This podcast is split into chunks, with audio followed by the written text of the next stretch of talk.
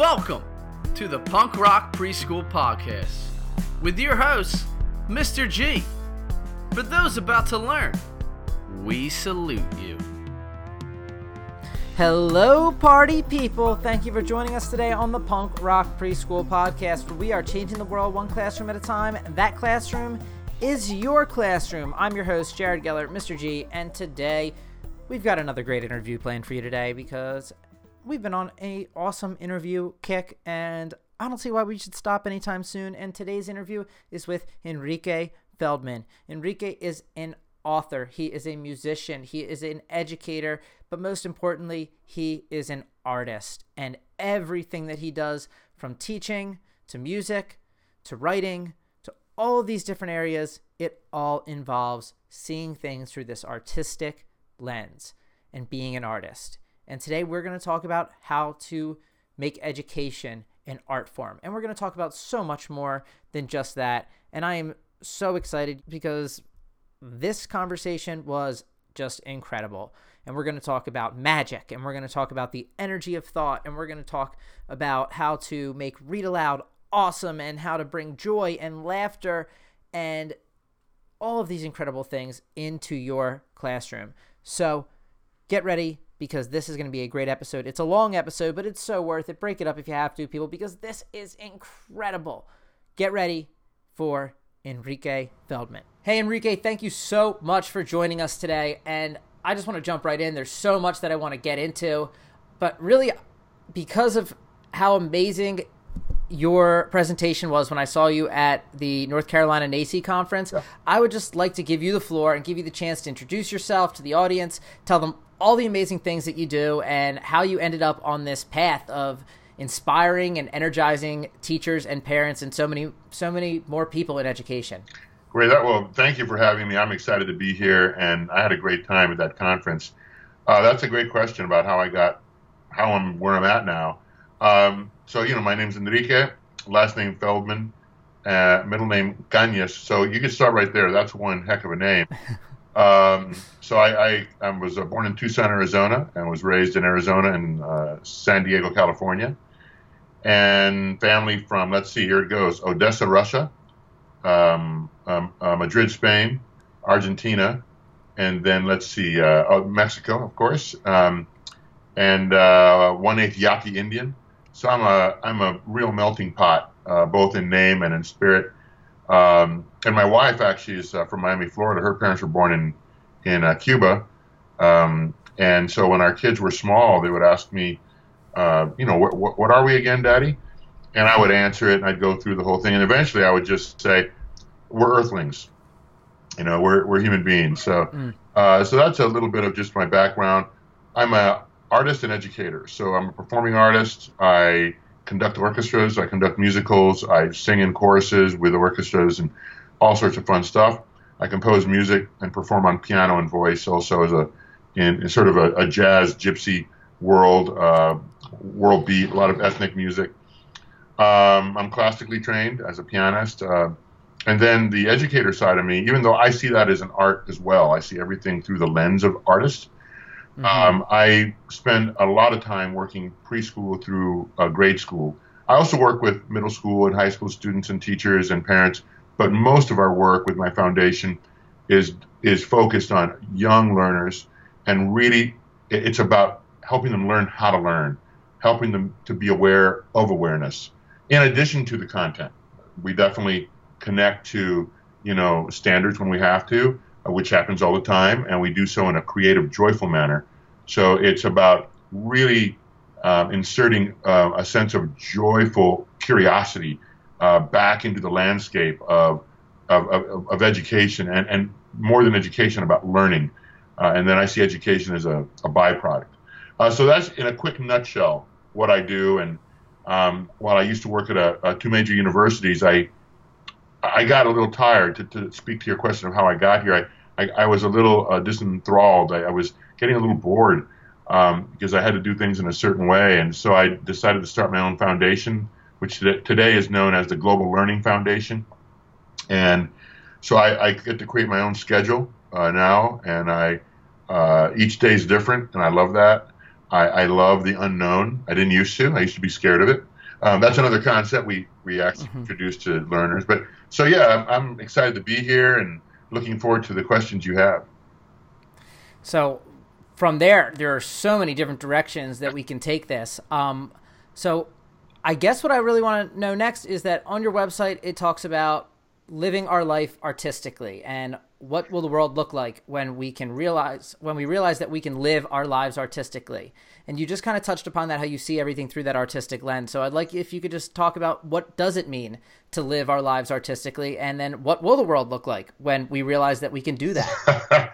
That's great. Uh, it can mean a lot of things. We can all interpret it in our own way. From my perspective living artistically is about living like a child.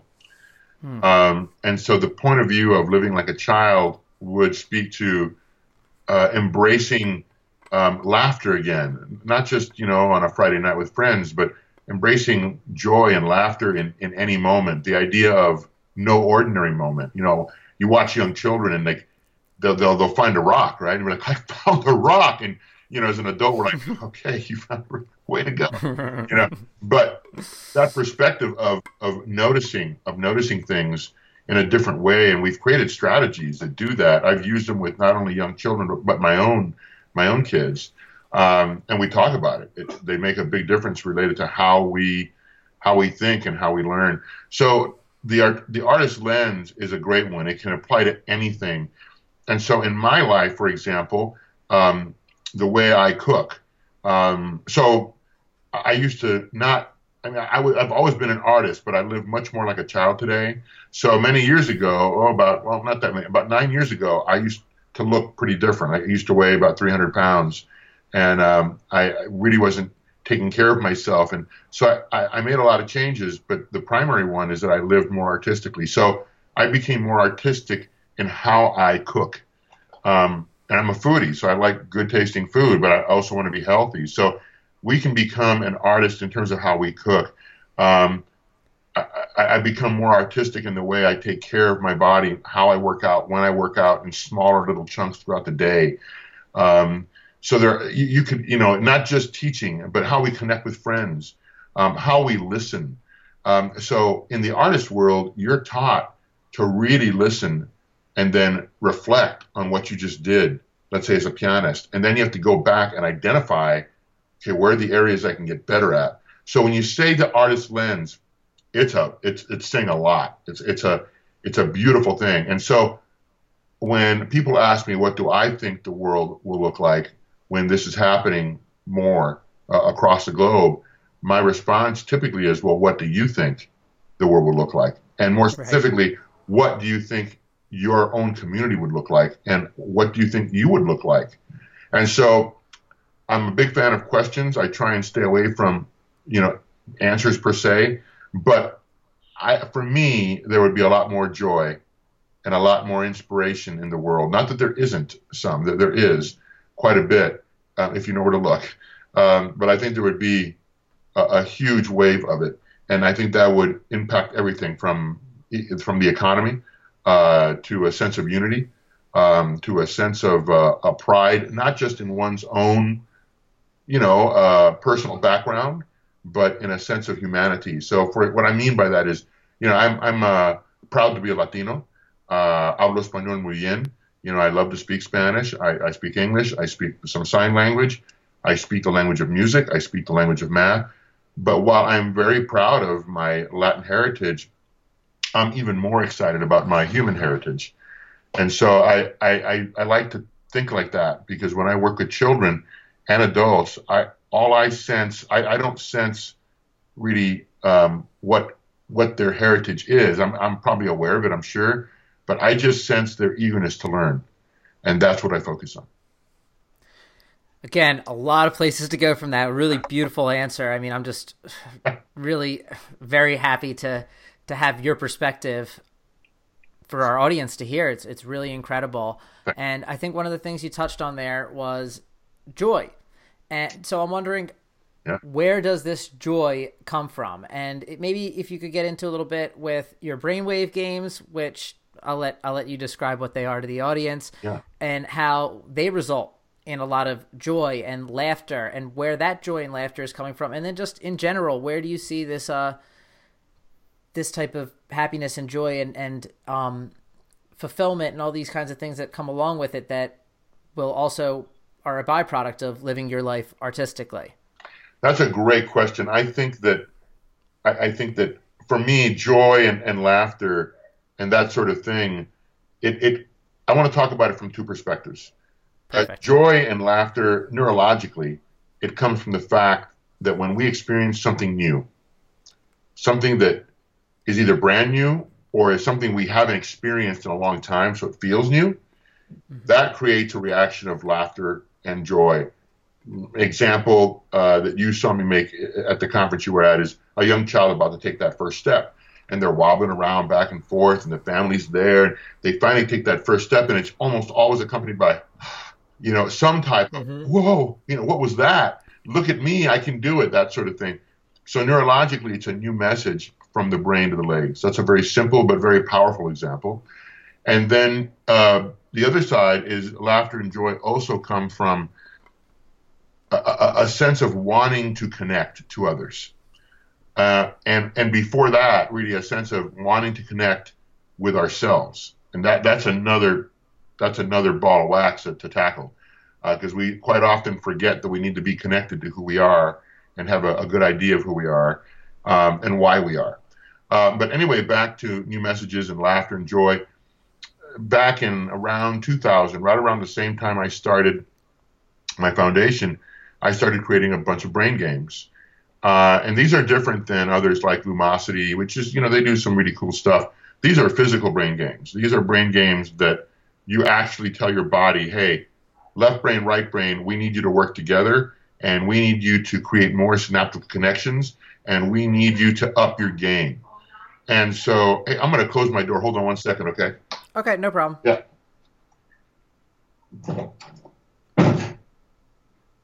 Sorry about that. No problem. My wife's also a pianist, and so our home is a happy, happy place of lots of joy and laughter. Uh, right. I was just going to say joy and laughter. Perfect. Yeah, there it is. You know, so you walk into our home, and on the right hand side there are two baby grand pianos.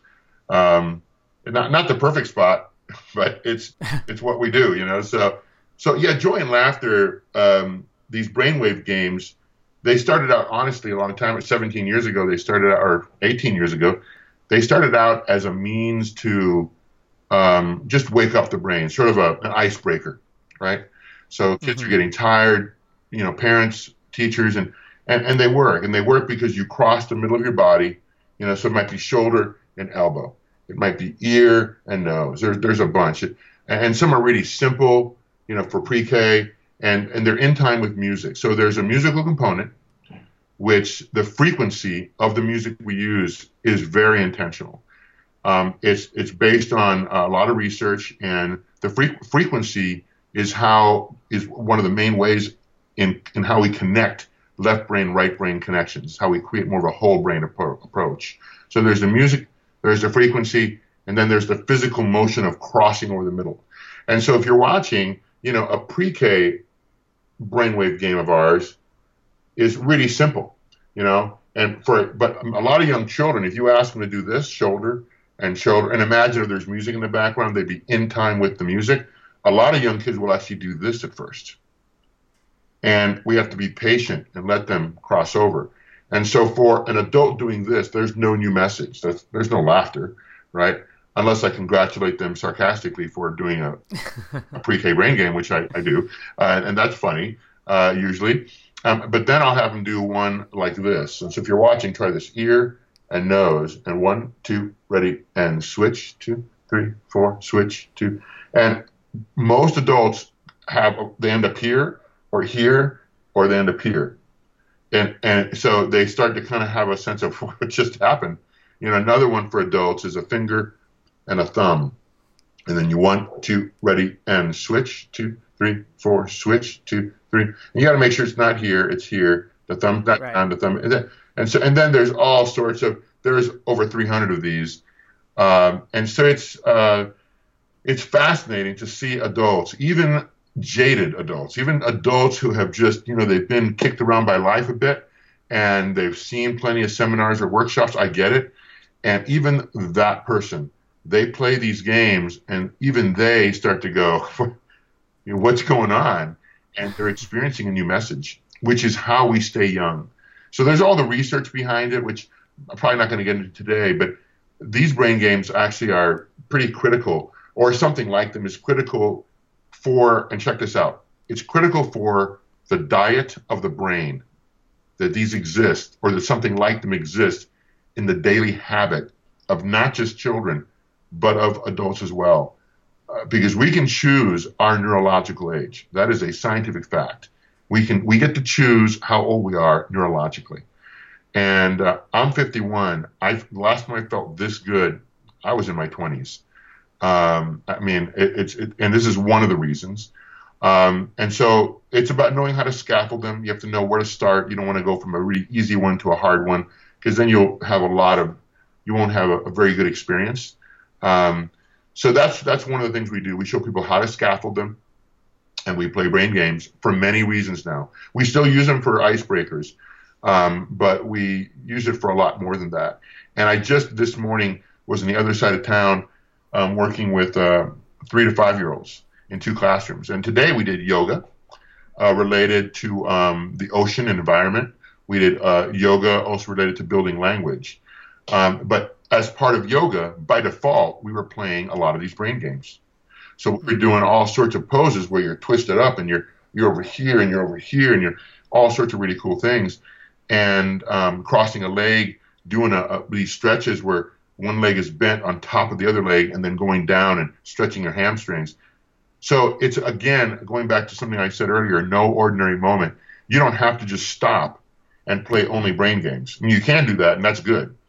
Um, but once you really learn about these, and you know how they're how they're how they evolve, um, you can begin to integrate them into any moment. So the idea of learning in context, contextual learning, or what we call context method, is another big piece because when learning occurs outside of a context, it, it's not relevant.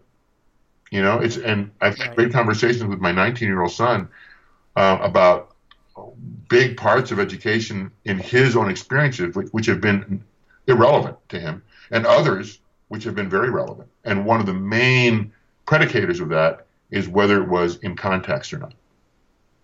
Yeah, I couldn't agree with that any more than, you know, that is a big part of the way that I taught, even in pre K, was that you can teach very advanced topics Fair. if it's relevant to kids. So if we were learning about something along the lines of, uh, you know, if we were learning just about outer space, then I was telling those kids that they can become an astronomer or an astronaut when they grow up. There you go. Or so we what I ended up doing was I built an entire occupation book. So we did an anchor chart for each unit with a job that they could do, and then at the end of the year, I said, "Okay, guys, here's I took a picture of all of them, printed them out, and said which jobs are the ones that you liked." And then they went home at the end of the year with a book of all the occupations that they said, "Oh yeah, I liked learning about underwater animals. So, a marine biologist, that sounds pretty good. Or I liked learning about recycling, so environmental activists. So, there were always different opportunities where the kids could see themselves and say, "Okay, I'm just not I'm not just learning something to learn it, no. but I'm learning it and if I enjoy it, which was always my main focus was helping kids find their passions and if they can find it at a young age, then it's like what is stopping them? If they can fall in love with learning at an, in early childhood, then it doesn't matter about if they have a boring teacher you know, in kindergarten or first grade, like they know what the potential of learning is. They know that they have these passions and these interests, and in today's world, they can pursue them on their own. They can go and find things on YouTube or on Pinterest or really anywhere, you know, even the library. And uh, for tr- more traditional uh, kind of kid, but it's really powerful when you provide that context and you give them a reason and a reason not just a reason for why they're learning what they're learning but a reason to care that's rooted in their own interests. So i really really appreciate you bringing up that whole idea and especially adding so much context to it in your own way. Um, so there's another thing that i wanted to get into not really pivoting here but a little bit. Um, with these students that are trying to find themselves and find their passions and find their own individuality. How do we bring about that dare to be different or even really dare to be yourself kind of mentality in our students, and how do we help them feel seen and recognized for who they are and for their individuality? Because we certainly want that to come out. Uh, any teacher wants that to come out in their classroom. That's a great question. Yeah, you, yeah, you're referencing the idea of, of um, I like the word of having them be being seen, or right. uh, another way I've heard it talked about is um, feeling felt. Mm. The person who said that that I heard first say it was Dr. Daniel Siegel, a very well-known um, psychiatrist and researcher of the brain in a book called, uh, he's had many, but the most recent, Mindsight. It's one word, mind and then sight, as in seeing, by hmm. Dr. Daniel Siegel. And he talks about feeling felt, um, or, or in this case, you know, being seen, um, feeling validated uh, as to who you are, who we are as an individual. It's, it's hugely important. I grew up with a grandmother who taught me that. And the way she did it was she taught me she talked to me at a very young age about the power of the mind in a very simple way. She would say things like, like everything in here can be out there. Hmm. Everything in here can be out there. And I'd think about as a little kid and we keep talking. And then the other thing she'd say to me is, everything you touch turns to gold. Whoa. And she was really serious when she said it. And I knew she wasn't messing around. So I, I paid attention. And we were really close. Um, but how many kids don't have that kind of guidance at a very young age or ever? Um, it depends, you know, on their background, what they're around. And so it comes down to helping children think in, in, in, in more elevated ways. So it comes to do that, it, if you break it down, it then comes down to the kinds of questions we ask. So we, we do have to ask linear questions in life, you know, questions that require a yes or no response, or we're looking for a certain answer. That's, that's fine, but it's nowhere near enough we have to ask open ended questions to both our fellow colleagues, the people that we lead, and to children specifically. We have to ask more open ended questions. Um, so um, I'll reference this with a story, a true story. Um, and here's this is another example of con- contextual. I'm contextualizing my answer for you with a story, which always makes it more fun. Back to laughter and joy, right? Mm-hmm. So, uh, when my daughter was four, she looked at me and said, Daddy, I'm tired of the books you're reading to me at night. and I, luckily, I didn't say, well, those are the only books we have, young lady. I didn't say that. And I didn't say, you know, there are some children who don't have any books at all. I didn't say that either. I just said, what do you want to do? That's mm. open-ended question. Right. So I'm not talking about like rocket science questions. I'm just talking about open-ended questions that then that those create an invitation to respond. They create an invitation to learn. And when invitations to learn exist, really good things happen. So check this out. My daughter's 23 today. When she was four, she asked me that question. I said, What do you want to do? And she said, Let's make our own stories. So we started making our own stories. And related to your question about how do we help children be comfortable in their own skin and be cool with the idea of diverse thinking, the, the idea of being themselves, right? Even if someone makes fun of them. So my daughter grew up with kids making fun of her sometimes because she was this very, very overt and very strong willed person, and she still is today. And um, she, she, she just, you know, was being herself. And some kids really uh, thought it was just weird, strange, right? Um, and she didn't look like all the other kids. She had dark hair, darker features, you know, big old gigantic curly hair, and a very big personality. So um, we started making these stories, and we put them away. And years later, uh, just two years ago, you know, my daughter and I got serious about the story. So those stories are now a series of children's book books. What's really relevant is that the stories reference well, a couple things that are relevant. One, the stories reference diverse thinking, that diversity is a, a good thing. They reference um, perspective building. They reference um, adversity as opportunity to grow.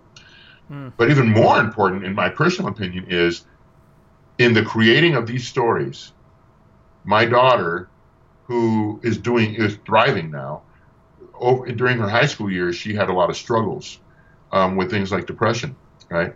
and it's still ongoing, but doing so much better. And so, one of the things that she has told me that kept her grounded, that kept her from making some decisions that could have been really, really scary, is that she knew who she was, or and she knew who she could be, and mm. and and she felt um, she felt uh, was the word? She felt um, empowered by something I would say to her throughout her life. And I said, "What was that?" She said, "You always called me a champion," which is different than saying winner. Champ right. for me. So I'd say, "Well, you're a champ. Hey, champ, campeona, champion." And so I referenced that a lot. And um, so not only is it important for us to help the next generation be okay with who they are and have different ideas, that we have inventors, you know, Da Vinci's of the next generation, um, it's also important for their mental health um, that we do so.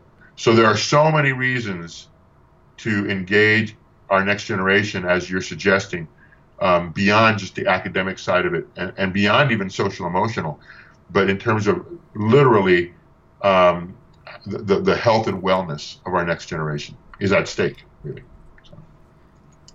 Beautiful. I mean, I think that I'm going to try to take a bunch of what you said and, and try to move forward into into the next question because I think that I really appreciate you sharing a story about also about you guys creating stories together yeah. uh, because our brains really are hardwired for story. Yeah. Um, and we tend to create stories for things to make sense of them. Um, I can't remember where I read that. I read something about how our brains can't process just raw data. They have to put the data into a story right. for us to look at the data. And it just you can't just look at numbers or look at results of something. It has to be like, well, what is this telling me? And then there's a story that comes along with that. And that's just how our minds work. And so I think it's really powerful because what I'm hearing is that you provided the the system and the support and all the right encouragement and all the right questions to ask that your daughter could become the hero of her own story. Yes. And that I think is really powerful, especially if we can just help kids all over become the heroes of their own stories and to not ever see the obstacles in their way as something that's stopping them, but as like as you said, adversity as opportunities to grow and to you know be the hero and, and overcome. And I think that's just so so powerful um, in that. And yeah, I mean, that's. I, I, honestly don't really have a question to move from there. I just think that I'm just really compelled by yeah. by what you just shared. Um, but I guess on the same lines of story and how our brains are wired, our brains are also hardwired for music. And you've talked about music a lot, and so I really loved what you did with read aloud and with story and putting it over different types of music. Yeah. And I'm honestly shocked that when I go to YouTube something like that and say people doing read aloud over music, that there's really nothing on YouTube for that. And because it was so powerful and so interesting, and it offered so many other avenues to discuss about not just what the content of the story was, but the inflection and the mood and the tone and all these other things. And I know you used a lot more descriptive words in your presentation about all the other things that you can come about from that. But I was hoping that you could just go into what inspired you to start reading over music because I know that when I was doing read aloud, when I was teaching, I really didn't enjoy it. I didn't enjoy doing read aloud, and I can be pretty animated, but I still was like, this is.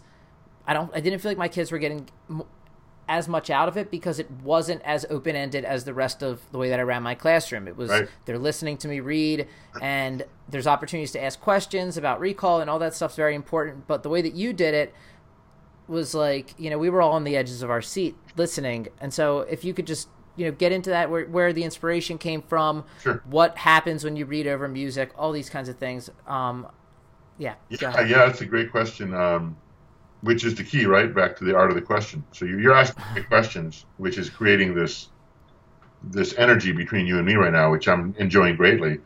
Uh, Likewise. Yeah, and so that's great. Great, good job.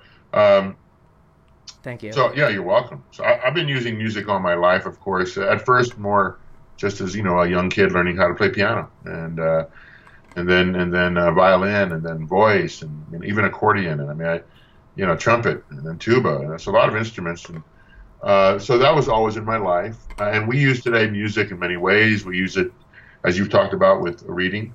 Uh, we also use music in direct ways to connect to learning and math. Like we teach young, young, young children. We we teach three and four year olds. Um, we teach them pre algebra, uh, we teach them algebra. We teach that through how to read music, which you're reading symbols. This symbol called a quarter note means one. Hmm. That, that's a that's a symbol, you know, representing a number. That's the definition of algebraic thought, uh, or one of the definitions, I should, part of the definition. So um, there, there's a lot to it, a lot of ways to use music, and in terms of when, how, when I started using music for reading, I think it had to do with my willingness to play with my kids when they were little. So we would pretend uh, that their bunk bed was a boat. And, uh, you know, we would just start playing silly games. And my wife would come in and go, You are, you are so silly. You're a goofball. I said, Thank you. Yes, I am. I'm a goofball. And we'd, we'd play and we would put on music. Like, we would put on music to the, the soundtrack from Pirates of the Caribbean. So all of a sudden, the bunk bed became a pirate ship, you know? Mm and we just started playing and i noticed how much fun it was including for myself because i you know like any adult i mean you play and i love to play but i'd be tired so i, I found myself more into it and so I, I forget when i first started it but i know where it was um, when i first shared this idea publicly was in 2002 or 2001 it was in 2001 my foundation was uh, founded in 2000 february 2000 and the next year, we uh, started our services, um, believe it or not, in the state of Ohio.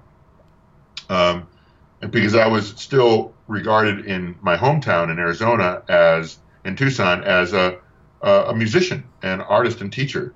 But I wasn't known locally yet as an early childhood educator, you know, or a presenter. Um, and so Ohio, I had some contacts there, and, and I went out there and I read with music not exactly like you saw it. I, when we first did it, we would choose one piece of music, and then what you do is you change your volume, pace, and inflection to more or less match the music. So you create a soundtrack. You're, you're reading, it's like a movie experience. And mm-hmm. I saw very dramatic.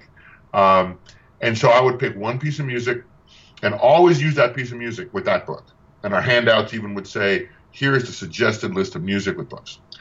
And I didn't realize I was doing myself and my colleagues a disservice. And we did that for many years. And um, people loved it. Kids loved it, you know. Um, so I would read Jazzy in the Jungle by Lucy Cousins, one of my favorite pre-reader, pre uh, early learning books.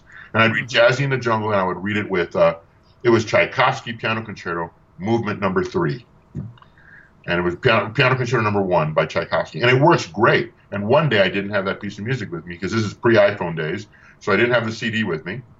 At least I didn't say tape. Right? and um, and I had to use another piece of music. And lo and behold, not only did it work, it created a different subtext. It created a different um, sense of foreshadowing. It created a different meaning. The words were the same, but the meaning changed completely.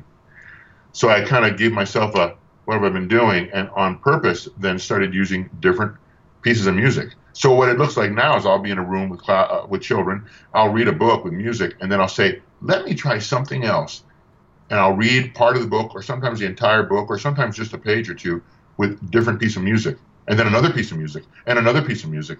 And so I'll you I'll go from Carmina Burana, you know, huge dramatic piece we've all heard in movies, usually where the horses are stampeding in Excalibur, that sort of big bravado and then mm-hmm. I'll play something like Sleep by Eric Whitacre, which is a choral piece of music that's just sublime and soft and gentle.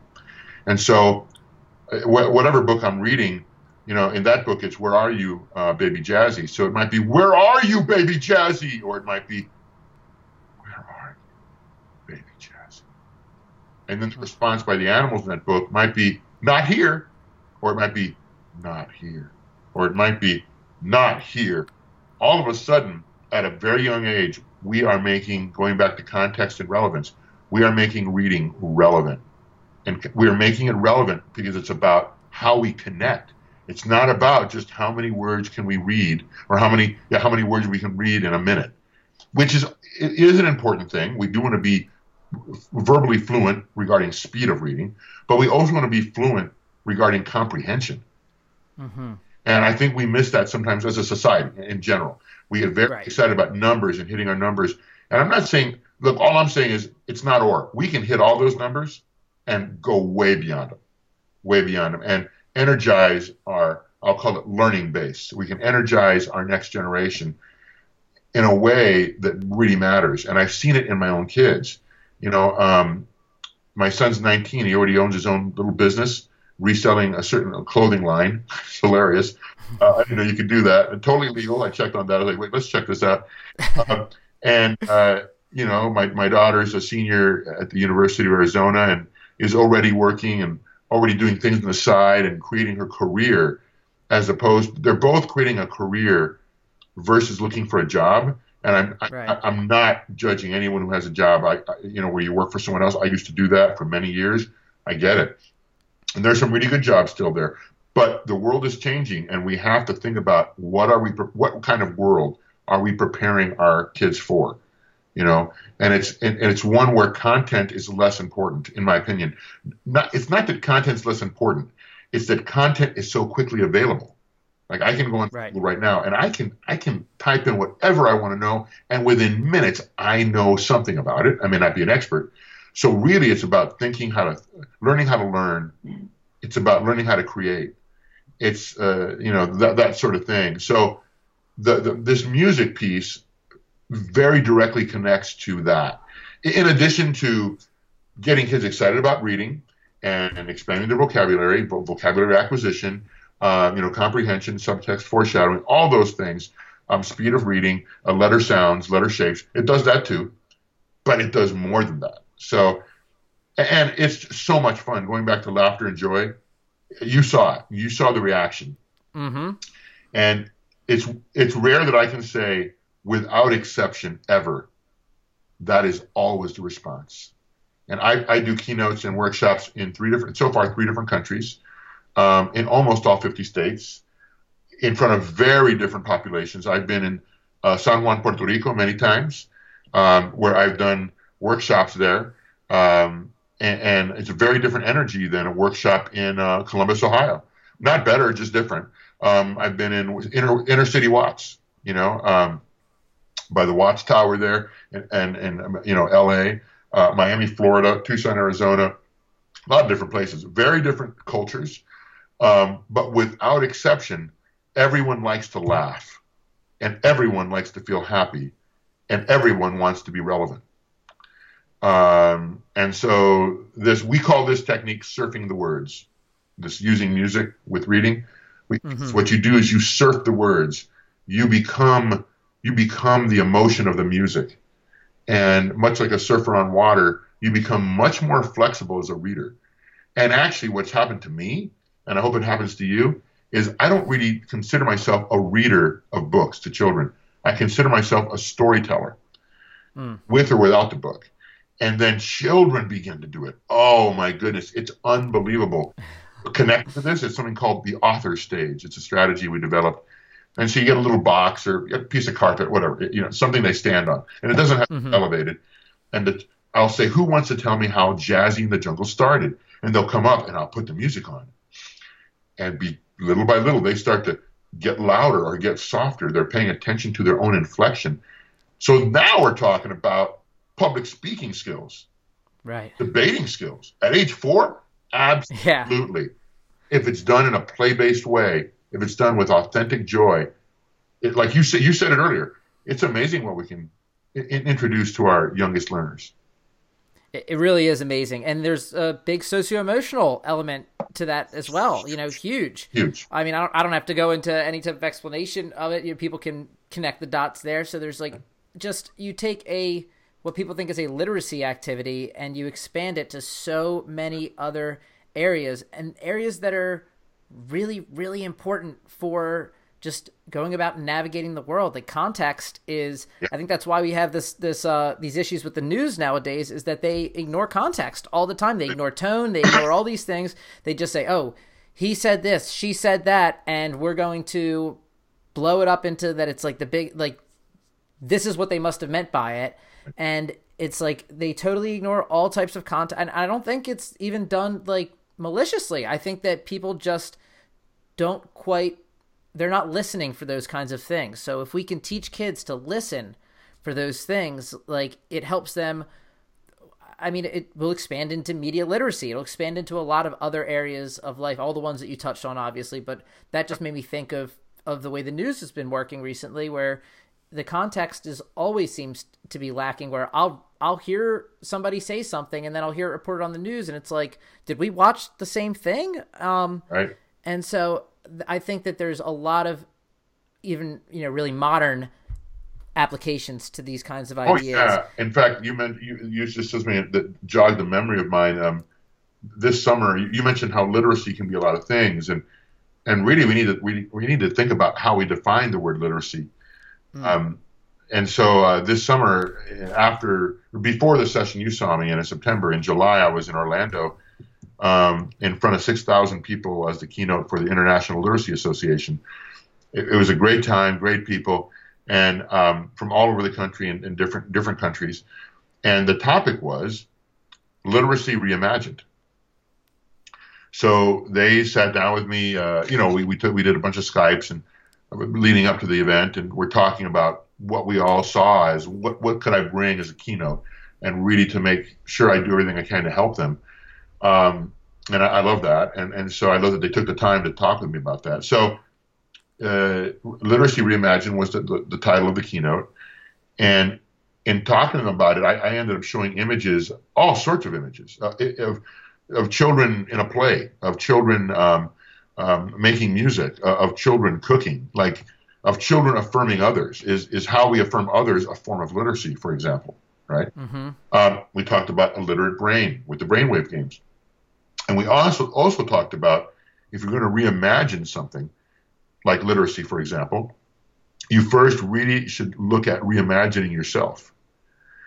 And um, I think that is where a lot of this comes back down to, kind of where the rubber meets the road is if, as adult guides of the next generation, we were committed, and, and many are already, if, if we became even more committed to reimagining ourselves. And what I mean is reimagining our best self, mm-hmm. reimagining our our potential beyond where we've already reached. So I do this usually on a weekly basis, certainly monthly, and I reimagine. I have some different Google Docs I use, and I have different strategies strategies I use for that. Um, and I really take a good look at where I'm at and where I think I could be. Um, and I ask myself open-ended questions. Back to that again. Um, and it's it it's it's not like okay, I'm going to go set goals. It's, it's it's more than that. Uh, and so it's it's a lot of fun, and it keeps me very, very uh, like I'm, I'm all in. Uh, in fact, I have to be careful to not be so in that I don't, you know, push myself too hard, um, mentally and physically. Uh, but I, have gotten better at that too. And so the idea of reimagining ourselves then allows us to reimagine any number of things, literacy being one of them for sure. So thanks for jogging my memory on that thanks for adding that that extra bit of of awesome information. Oh. I, I, really love this idea asking yourself open ended questions. It seems so simple, but yeah. it's it's tougher to do. That you really have to be intentional about it, um, or else you end up do just setting goals and saying, "Did I accomplish this? Did I? Yeah, check did the box. I, check the box. Right, exactly. Yeah. So I think asking those open ended questions to yourself is a really great way to to bring the best out of yourself and reimagine yourself as your the best version of yourself. Absolutely. Um, and this word reimagine is something that I mean, as soon as I started punk rock preschool, that was the goal: is to reimagine what's possible in early childhood education, reimagine what that standard curriculum, uh, where people are singing the wheels on the bus and they're learning farm animal noises and things like that. That's always my go-to example because I think it needs total reimagining because I saw firsthand what's possible. And there's plenty of amazing teachers around the country and around the world that have seen firsthand what's possible with these kids if they just imagine it. Because if we don't, there's no way they're going. They're only going to achieve what we believe that they can achieve. If if our standards and our expectations are at a certain level, then they can exceed them a little bit, but right. it's really difficult um, for for children to to like blow blow that out of the water and what's really powerful, I always talk about this too, and, and I think that, that you probably agree, is that kids, especially in early childhood, they have no idea what they're expected to learn. If you teach them about parallelogram and rhombus and you teach them about being a marine biologist, right. they just think that's a normal pre-K curriculum. They don't think like, uh, Mr. G, that's actually like a fourth grade concept and we're not supposed to learn that for a couple years. Like they just accept it. Just check this out. You know, yeah. You know about, I'm sure, DAP, developmentally appropriate practice, right? Yes, so, very familiar. and I'm a fan. I'm a fan. Yeah. Uh, mm-hmm. But the real question is not, the, the real question is, should not be, in my opinion, is the content developmentally appropriate. Now, there are some examples of content that would be very inappropriate, obviously. Right. But in general, I'm saying, what if, what would the world look like if we asked ourselves, are we being developmentally appropriate? Versus, is the content alone developmentally appropriate? Because what you just right. said is spot on. and I've done it too. I have, I mean, I have taught astronomy, and I do it all the time to four year olds, right? And I do it with the art form of embodiment, which is a, another another thing. It's where you use your body to become objects and actions and emotions and thoughts. Um, and as soon when and whenever you do that, the learning is just off the chart. I use it all the time. That approach, I mean. So I think that if we develop our potential as individuals, or what, what anyway, what I have experienced personally in my life on many fronts is as I've continued to develop my own potential and reimagine my potential, what has happened is my purpose has been unveiled to me. My purpose mm-hmm. has been mm-hmm. revealed, as opposed to trying to go after what my purpose is.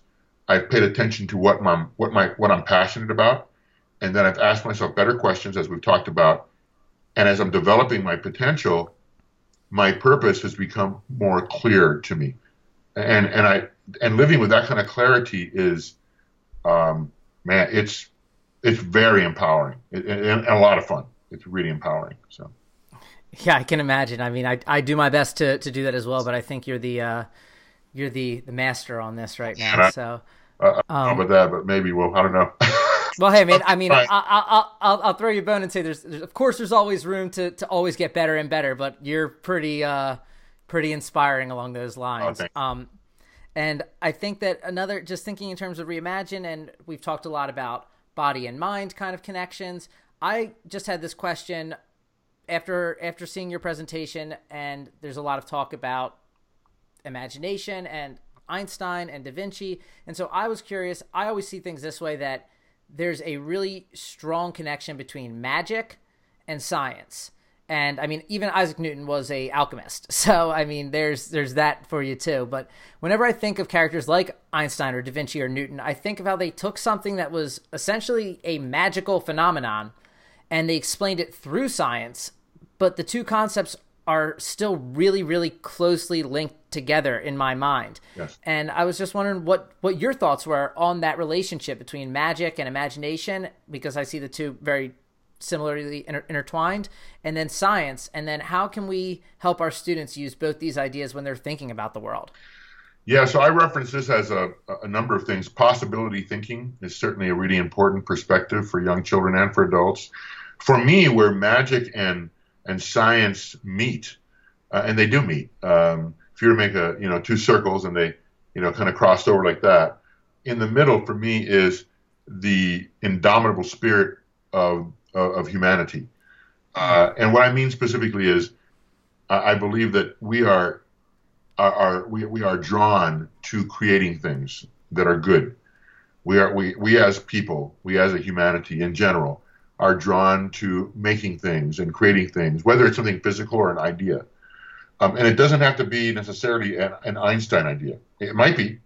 It might be. Um, it might be making a chair. It might be making a meal. Um, what, whatever it is, uh, or it might be a life-changing idea. You know.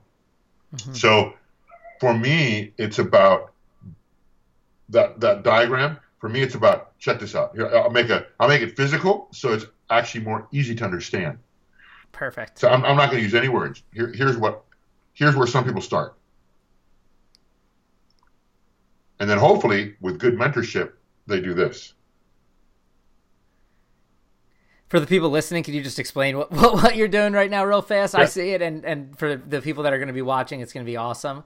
But uh, I just, I don't want people to be like, okay, because they're probably going to be on the edge of their seats right now. So, okay. So what I'm, what I'm describing right now visually is where the question was, where do magic and science meet? Like, for example, you mentioned that um, uh, Da Vinci was it who was the alchemist you, you mentioned?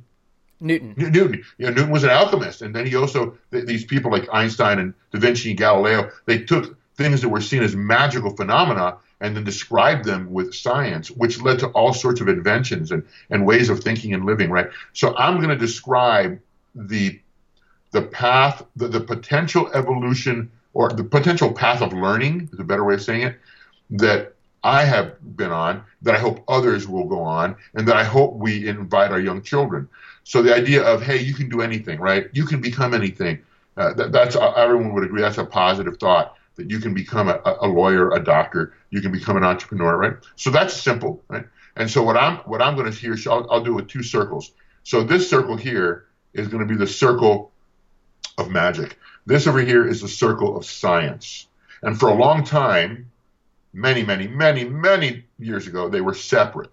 You were either an alchemist, right, kind of a, you know, one of those weirdos, or you were a mm-hmm. science person. You were based on facts only, right? Another way to say that is you were a really touchy, you know, feely, very emotional person, and over here maybe someone different personality, very, you know, let's get all the facts, okay? So it, we, we need to stop using the word or. We use the word mm-hmm. or a lot. We should we should try and use the word and whenever possible. And sometimes it's not, but, but usually it is. So here are these two ways of thinking, these two worlds, magic and science, all right? And so in my life, I sort of started I started studying music at a young age. So they were already a little connected because why were they connected? Because when I heard music as a young kid, I felt this sense of wonder I, I would start imagining things. So for me, they were kind of touching a little bit. And as I got older, they crossed over a lot more. And then as I became a young adult, you know what happened? They became a little almost not connected because I had things like groceries to buy and bills to pay. Mm. I wasn't thinking about magic. I was thinking about adult things and checking my boxes. And then before I started my foundation in 1997, when I left a tenure track position, at a major university and started working with young children. Um, children reintroduced me to magic. Children reintroduced me to magical thinking. Maybe that's a, a better way for someone to think of it. Yeah, that's what I'm talking. Mm-hmm. Imaginative thinking, however you want to word it. All right, tomato, tomato. Let's not let's not get stuck on words. So here are these two ways of thinking. So I I re I started working with children again, and I started to dream more.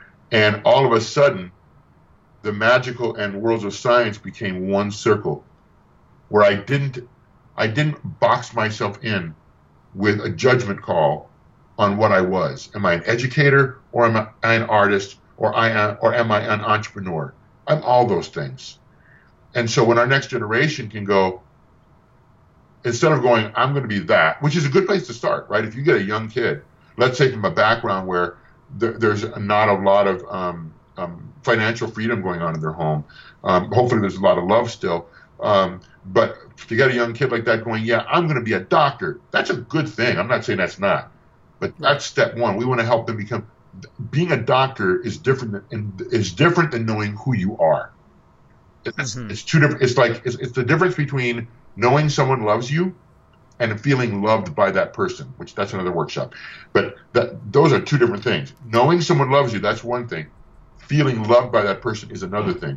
So understanding that you want to become something is one thing. Understanding who you are is another thing. And so for me, when you ask me where do they meet or do they meet, I think they actually end up overlapping magic and science. And it's it's a it's a progressive, exciting, fulfilling, empowering, very happy way of living. And I say that from experience, from someone who is um, I get up every day pretty much, and I get to choose um, what is this day going to be today, and does it relate to who I am? So sometimes I say no to things because it's not about who I am. Um, so I hope that was not was that I hope that wasn't confusing.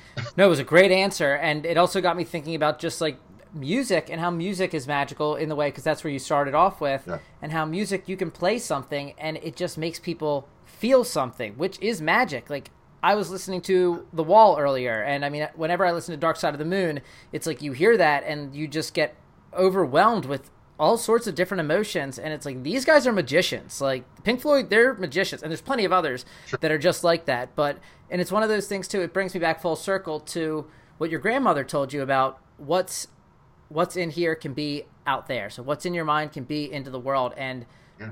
that's kind of where being an artist and like you said before there's so many different ways to be an artist but i always find it so it's it's overwhelming sometimes to think that the music that Pink Floyd created, or like the people that wrote Mad Men, or the, I like when I'm thinking about shows or um, or music, because that's that's where my artistic interests lie mostly. That that stuff was in somebody's brain, right? And it's now something that you know the whole world can enjoy and appreciate, and it's become it's be, went from the immaterial to the material, and that is like magic in and of itself right there. It is, um, and we have to understand our subconscious minds are not very bright.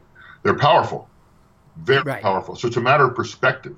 Because I believe, and by the way, scientifically, we have measured the energy of thought. Like they put the elect- electrodes in there. We can measure our thoughts produce physically produce energy, right? Mm-hmm. Our left brain, right brain synapses connect is with frequency. It's bone conduction. It's vibration. It's sound.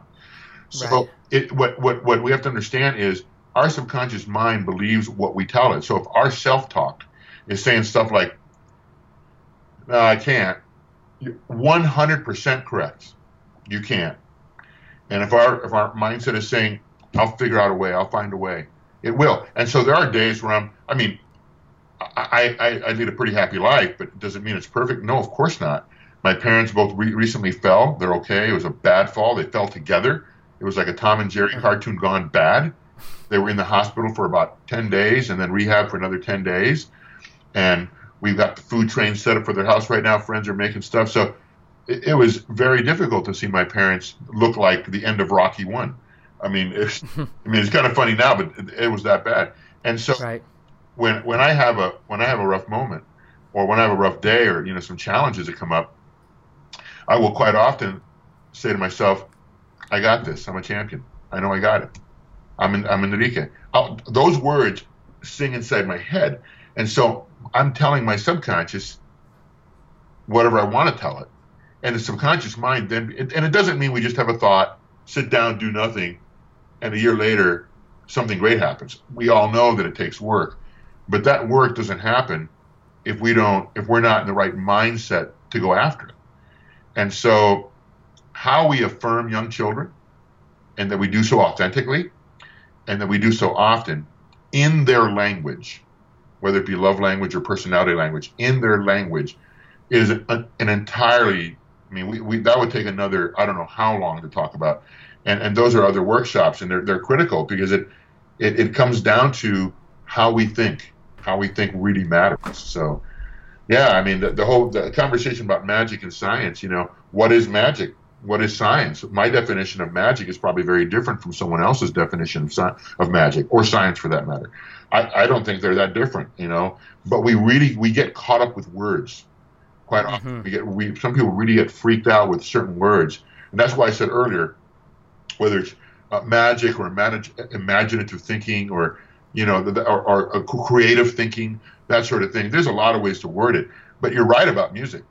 I mean. Um, last night I was in dress rehearsal in a, a space that holds 2,500 people, a huge concert hall, and we're singing Leonard Bernstein's Kaddish, which is a famous piece of music with a 100 piece orchestra and a 60 piece choir and a 25 piece children's choir.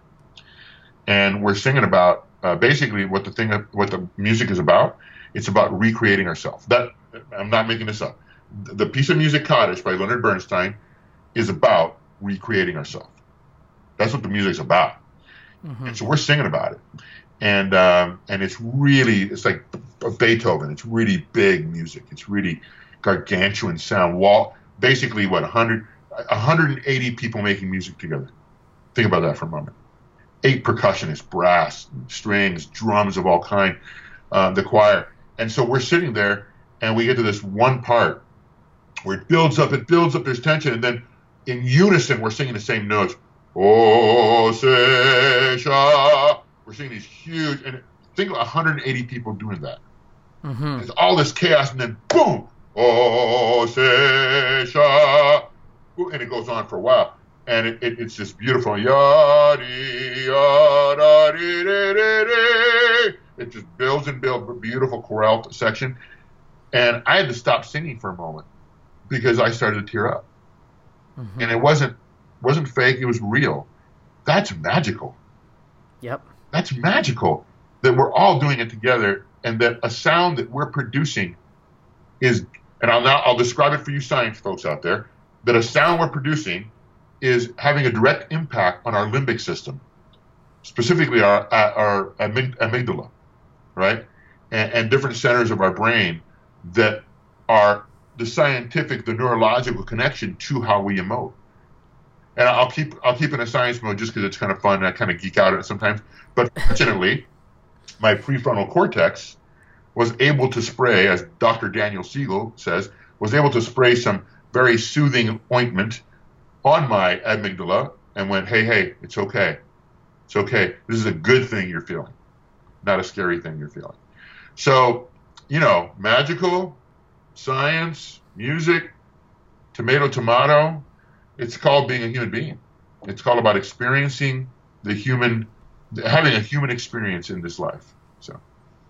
Beautifully said. I just usually call that the Toy Story 3 experience. Um, so that was the first movie that ever made me cry, where I'm just watching the end of it, and it was just so beautiful the message that was coming across and I just started crying and now now I cry you know I can be brought to tears by plenty of different forms of art but I think it's a really like you said it's a human experience it's a really beautiful thing and you just recognize that like you can feel those things and that something can bring that out of you totally you're not planning on it you're not trying to do it it's just if you let yourself feel it it comes about and there is something really magical to that and however you want to describe it i love that you just took the science perspective on it as well because uh-huh. that really is people do get bogged down in definitions sometimes yeah. and really we're we are talking about the same thing. And in college, we talked about something called interest versus positions. A lot of time, people have the same interests, but they take a different position on how to get there, but they want the same thing. And people can end up really getting into like arguments and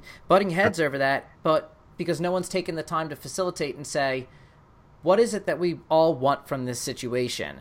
Um, and I think that there's there's a lot to be gained from tapping into one just if you're a rational person tapping into that emotional side if you're an emotional person understanding the rational side understanding that it's all speaking the same language. That's why music is so beautiful because it is the same language to a certain extent.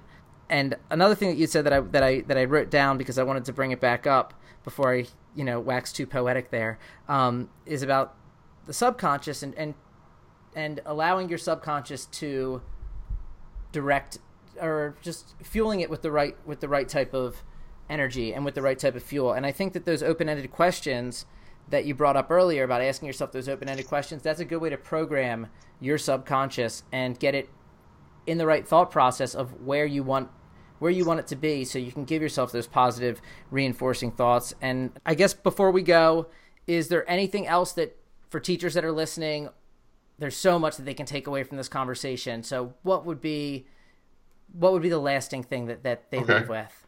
The last thing would be uh, just remember that um, it's not about the content, and I'm not saying we don't teach content. We, you know, it's there, uh, but remember that it's about what I call the art of the connection. So it's about how we connect with our learners at any age. That is the most important thing. If our learners believe we're there for them, all of them, then they will they will come to school and they will come to school with a bigger smile on their face. Um, so, yes, we're their teachers. Yes, we're their guides. And yes, we can also be their family. We can be their family. And, and quite often we are. Uh, today I had a lot of kids hugging me, and they're different kinds of hugs. And I, you know, I, I sense that some are hugging me for different reasons than others, and it's all good. It's just different. But just remember that that it's how you connect. It's the quality of your words, the quality also of our um, our our, uh, our body language. So just be aware of that. Perfect. Thank you so much, Enrique. Can you tell everyone where they can find you online, how they can buy your books, and any other plugs that you'd like to throw sure. out there? Sure. The books and the brain games um, are on samtheant.com. samtheant.com. If you're going to be doing any kind of volume purchases, and I mentioned that specifically because of who you guys are, uh, you know, with, with your, your group, um, make sure you contact me directly because we, we do a different pricing for volume breaks. Great. Um, but if you're buying individual books, it's samtheant.com, and the individual uh, um, brain game licenses are also there. And again, if you're doing anything volume, call me. And then, um, and if you're interested in having me speak, uh, not just for schools, I speak in the corporate world as well. So, you know, you may have someone you know that is looking for a motivational or inspirational speaker. And where you'd go for that is my name, Enrique C. Feldman.com. So it's E N R I Q U E C and then Feldman, F E L D M A N. So EnriqueCFeldman.com is where you go to check out um, my public speaking and a new video I was mentioning to you earlier right. is coming out soon where it's about a seven, eight minute video from Orlando, that big crowd I talked about, where they break down, uh, I, I, break down in eight minutes uh, the brain game experience. Um, like you, you would actually kind of like feel like you were there doing it with me and all these people. So be on the lookout. That's free. There's no cost for the all the videos and to check it out. And so, and I also blog a lot on both those sites. So if you go to Enrique C. Feldman or Sam the Ant, you click on blog and you can sign up in the newsletter. Um, and you, I, I, I send out a blog every week, one about a strategy and another about personal development. So two different things going on there.